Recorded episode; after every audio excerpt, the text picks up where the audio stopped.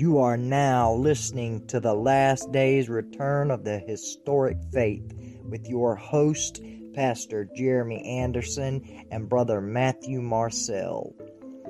This podcast is for the kingdom Christian in the end times, as aliens in a foreign land and ambassadors of our King. We proudly fly the flag with the cross as we sing. Blessed be the name of the Lord.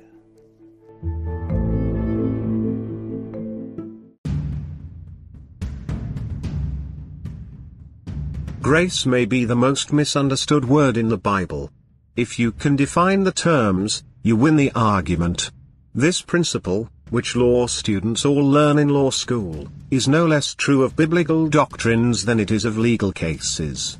In fact, in so much of life, everything turns on how you define a word. This is why there are so many different denominations within Christianity who have so many different doctrines. Whoever defines certain keywords also defines what Christianity teaches. It's that simple and it's that scary. However, Christianity differs from law in a very fundamental way. In the law, if you convince a jury that your definitions are the right ones, then you win. However, with Christianity, if you convinced Christians that your definitions are the right ones, then you may win some followers, but if your definitions are wrong, it doesn't matter how many people that you convinced your definitions are correct in life, because you will lose for all eternity. So when it comes to defining keywords in the Bible, whether or not we can convince more people that our definitions are correct than the next guy means absolutely nothing. All that matters is what is true. In Protestant, evangelical Christianity, there are few words that have more meaning or are even as important as the word grace. Our English word grace is actually a translation of the Greek word charis. The word grace, particularly prevalent in Paul's writings, has become a favorite word in modern Protestant scholarship, but most dictionaries present it as a highly nuanced, deeply theological word.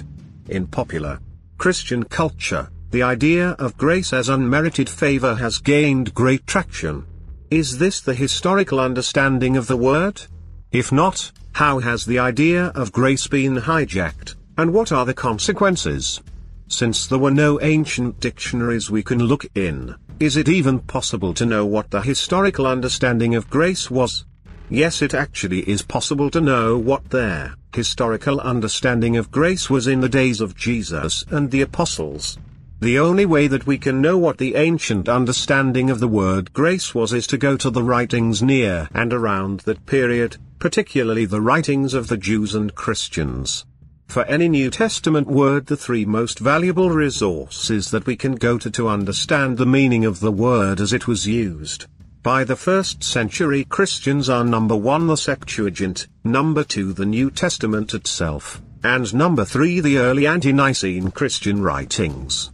So to understand the historical New Testament understanding of the word charis, we should first look at its use in the Septuagint. Charis is used over 80 times in the Greek translation of the Old Testament known as the Septuagint. That's twice as many times as it's used in the New Testament, so we can get a good feel for the historical meaning of the word charis by reading the passages in the Septuagint that use it. Now, when we look at the passages in the Septuagint, what do we see that it means? Well, most of the time it just means favor or goodwill, particularly favor extended to someone by a person of greater authority to one in a weaker or lesser position. Now, this favor could be unmerited, but usually there is a reason why this person is receiving favor or goodwill from the person in greater power. Example of this from the Septuagint is when Noah found charis with God because of his faith and because he was living righteously in a wicked world. Another example is Joseph. He found favor with Pharaoh and with Potiphar, because of the wisdom God had given him. Ruth found favor or charis with Boaz because of the way she treated her mother-in-law. Esther found favor with her husband the king because she was beautiful both inwardly and outwardly. In fact, I didn't find a single instance in the Septuagint where charis meant unmerited favor, it just meant favor or goodwill. Now, does that mean, or am I saying that we can do something to deserve God's grace or earn our salvation? Not at all. But if we are going to find the correct historical understanding of any New Testament word, we must begin with a blank slate, and we absolutely must leave theology out of it. If we do not, then we will read our theological misconceptions into the definition of charis, any Greek word in the New Testament. The fact that there is probably no other New Testament word that carries the amount of theological preconceptions today than the word grace, but anyone who looks at the word in the Septuagint will immediately see that it carries no theological attachments. It's just an ordinary word like mercy, kindness, peace, or humility. Okay, now let's look at the use of charis in the New Testament. We actually first come across their word in Luke's writings. In Luke 1:27-30, we read, "The virgin's name was Mary. 28 And having come in, the angel said to her, Rejoice, highly favored one, the Lord is with you, blessed are you among women. Then the angel said to her, Do not be afraid, Mary, for you have found favor with God." Luke 1:27-30. The phrase highly favored is a form of the word charis. And when the angel tells Mary that she has found favor with God, he uses the word charis. So we can see from the very first two uses of charis in the New Testament that it still has the same basic meaning it has in the Septuagint, favor or goodwill. Continuing in Luke, we read, "After Jesus' birth, 39 So when they had performed all things according to the law of the Lord, they returned to Galilee, to their own city, Nazareth. 40 And the child grew and became strong in spirit, filled with wisdom, and the grace of God was upon him." Luke 2:39-40, NKJV. There, we have the same word charis, with the same meaning of favor. The favor of God was upon him. But now the translators decide to render it as grace. A few verses later, we come to Luke 2:52-52, "And Jesus increased in wisdom and stature, and in favor with God and men." So now, the translators go back to translating charis as favor. Is this honest? Next we come to the passage at Luke 6:32-34. Three of the four times that Jesus uses the word charis are in this passage. I'll be reading from the 1769 KJV, although I'm going to use "you" instead of "ye." 32 "For if you love them which love you, what thanks have you? For sinners also love those that love them." 33 "And if you do good to them which do good to you, what thanks have you? For sinners also do even the same." 34 "And if you lend to them of whom you hope to receive, what thanks have you? For sinners also lend to sinners, to receive as much again." Now there, the translators have translated charis by the word thanks. But Jesus is obviously using charis in the sense of reward. I say this because in the Sermon on the Mount, Jesus said virtually the same thing, but there he used the word mesthos, which means reward, saying, "What reward have you?" This is similar to the way the word charis was used in the book of Esther concerning Mordecai's reward. So why didn't the King James translators render it as reward? Well, this illustrates the problem with virtually all of our Bible translations. Luther made grace, or charis, one of the central words of Christianity, with the fictitious meaning of unmerited favor. We are told if we have to do something first, then it isn't grace. As a result, translators attempt to hide the use of the word grace or charis when it's used in a sense that would disprove that notion. To me, this is spiritually dishonest, and it has helped to perpetuate the myth about grace or charis. Paul's use of the word charis. I've mentioned that Paul uses the word charis twice as much as all of the other New Testament writers put together. In other words, 2/3 RDS of the time when charis is used in the New Testament, it's in Paul's writings. Yet, all of Paul's uses of charis fall within the five basic meanings of charis that I've just mentioned. Let's look at some of his uses of the word. Over a fourth of the time, when Paul uses charis, he's using it in the greetings or closing of one of his letters. Paul's typical greeting in his letters is, "Grace to you and peace from God our Father and the Lord Jesus Christ," or something similar. There, Paul is simply using charis in its ordinary meaning of favor or goodwill. I feel that translators should render his greetings as favor and peace to you from God our Father and the Lord Jesus Christ. Or goodwill and peace to you from God our Father and the Lord Jesus Christ. To translate it as grace, means to essentially leave it untranslated. Charis was an ordinary, everyday Greek word in Paul's day. But grace is not an ordinary, everyday word in today's English, unless you're talking about elegance, something graceful. Other than that, our English word grace is almost exclusively a theological word. But Paul didn't write in theological language. 2. Second, a lot of the time, Paul uses charis to express his own goodwill toward God. When he does this, instead of translating charis as grace, most translators render it as thanks. For example, in Romans 7:25, "Thanks be to God through Jesus Christ our Lord." Paul actually says, "Charis to God." So why don't the translators render charis as grace in verses like that? It's because if they translated charis as grace, it would reveal that charis is not this theological superword that describes all of the many things that only God can do. It would show that charis can refer to favor or goodwill we, humans, have because of something done for us. In short, it would reveal that charis does not intrinsically mean unmerited favor. Protestant proof texts. But what about all of the proof texts that Protestant evangelicals throw out? Actually, none of these proof texts work unless we totally ignore the context of Paul's letters. Luther would have us to believe that the big problem in the first century church was that people were living godly lives, but they had their theology of salvation mixed up. They thought their godly living was essential for their final salvation, and Paul had to straighten them out. But where in the New Testament do we read about any such problem? Both in Acts and in Galatians we read about the big problem in the New Testament church.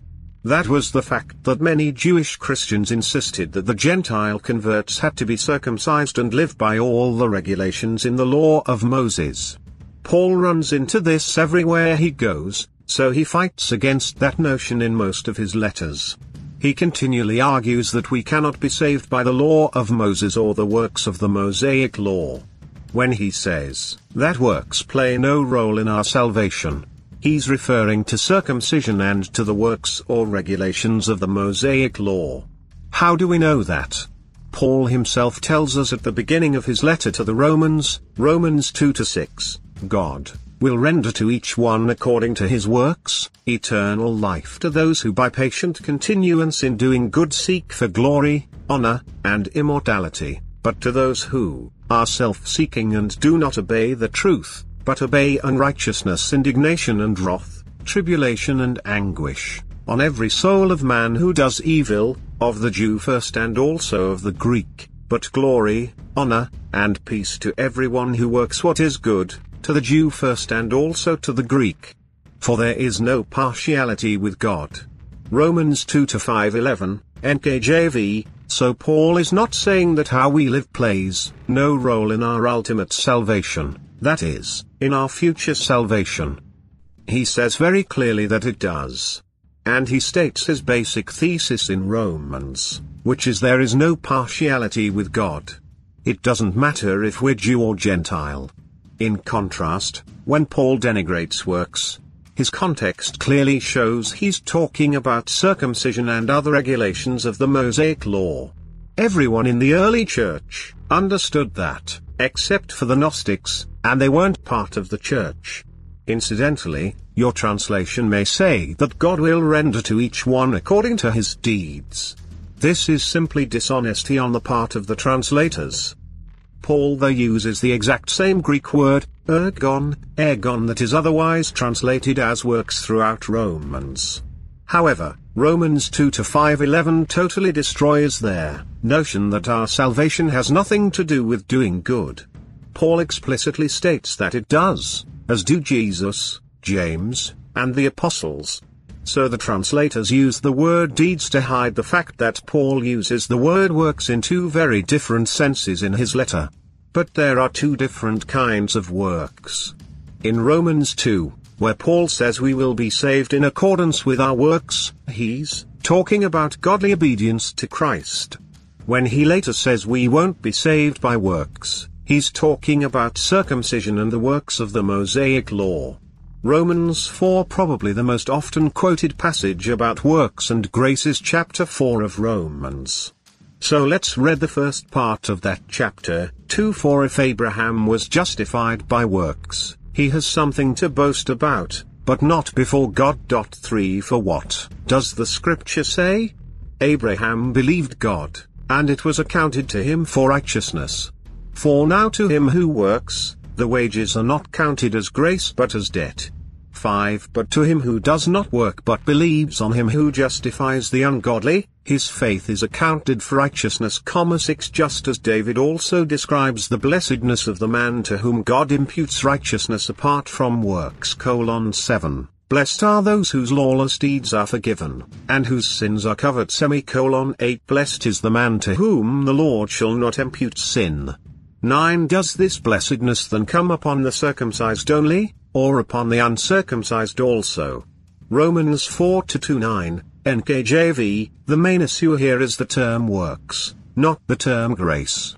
What does Paul mean by works in this passage? I think we can narrow it down to two possibilities. It can mean the works he mentioned earlier in Romans 2, which he calls patient continuance in doing good. Or it can mean works of the Mosaic law. So let's plug in the first definition and see if it fits. 2. For if Abraham was justified by patient continuance in doing good, he has something to boast about, but not before God. 3. For what does the scripture say? Abraham believed God, and it was accounted to him for righteousness.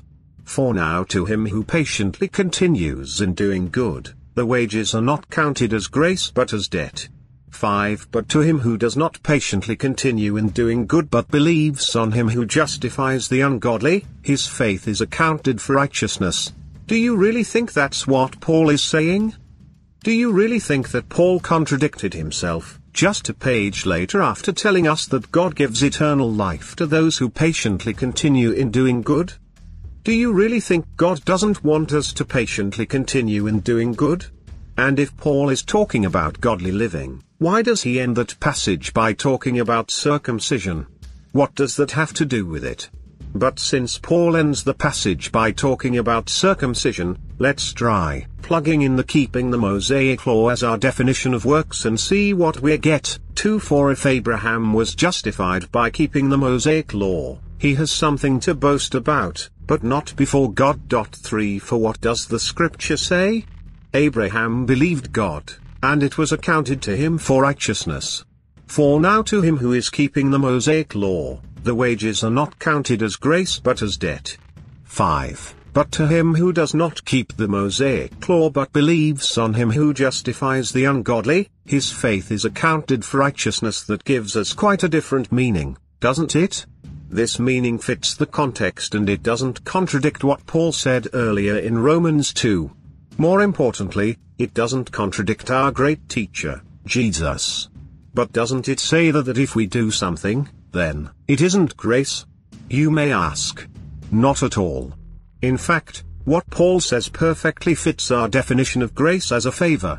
As I said earlier, if I agree with you that I will mow your lawn for $75, and I mow your lawn, you owe me $75. It's a debt, it's wages. You aren't doing me a favor when you pay me. However, if just out of love for you, or out of kindness, I mow your yard for you, and you give me $100,000, that's not wages. That's a favor. That's charis. If you can perfectly keep each and every regulation of the Mosaic law throughout your entire life, without stumbling or failing even one time, then congratulations, you've just earned eternal life. But no one except Jesus has ever done that. So we have to look to grace or charis. 1. The first stage, or past stage, of our salvation is what the early Christians call the grace of repentance. This is totally unmerited and undeserved. God offers the opportunity to repentance to everyone, regardless of how ungodly their lives are, or regardless of the fact that they are openly fighting against him. If you try to earn your salvation by keeping the Mosaic law instead of repenting and surrendering your life to Christ, you lose out on eternal life. Because you'll fail. You won't ever become a branch on the vine of Christ by keeping the Mosaic law. 2. However, after we are converted and baptized, and have become a branch on the vine, God requires us to cooperate with Him in producing godly fruit. Jesus explains this to us in the 15th chapter of John. This fruit doesn't grow automatically. Otherwise, God would not punish us for not producing it. Yes, we play a role in its production. But if we don't maintain an obedient love-faith relationship with Christ, we won't produce fruit. And if we don't produce fruit, we lose God's favor or charis. He cuts us off of the vine, and our dried-up branch is thrown in the fire to be burned. 3. On the other hand, if we faithfully maintain this obedient love-faith relationship, if we patiently continue in doing good, as Paul puts it, then we inherit eternal life. Is that wages or is it grace?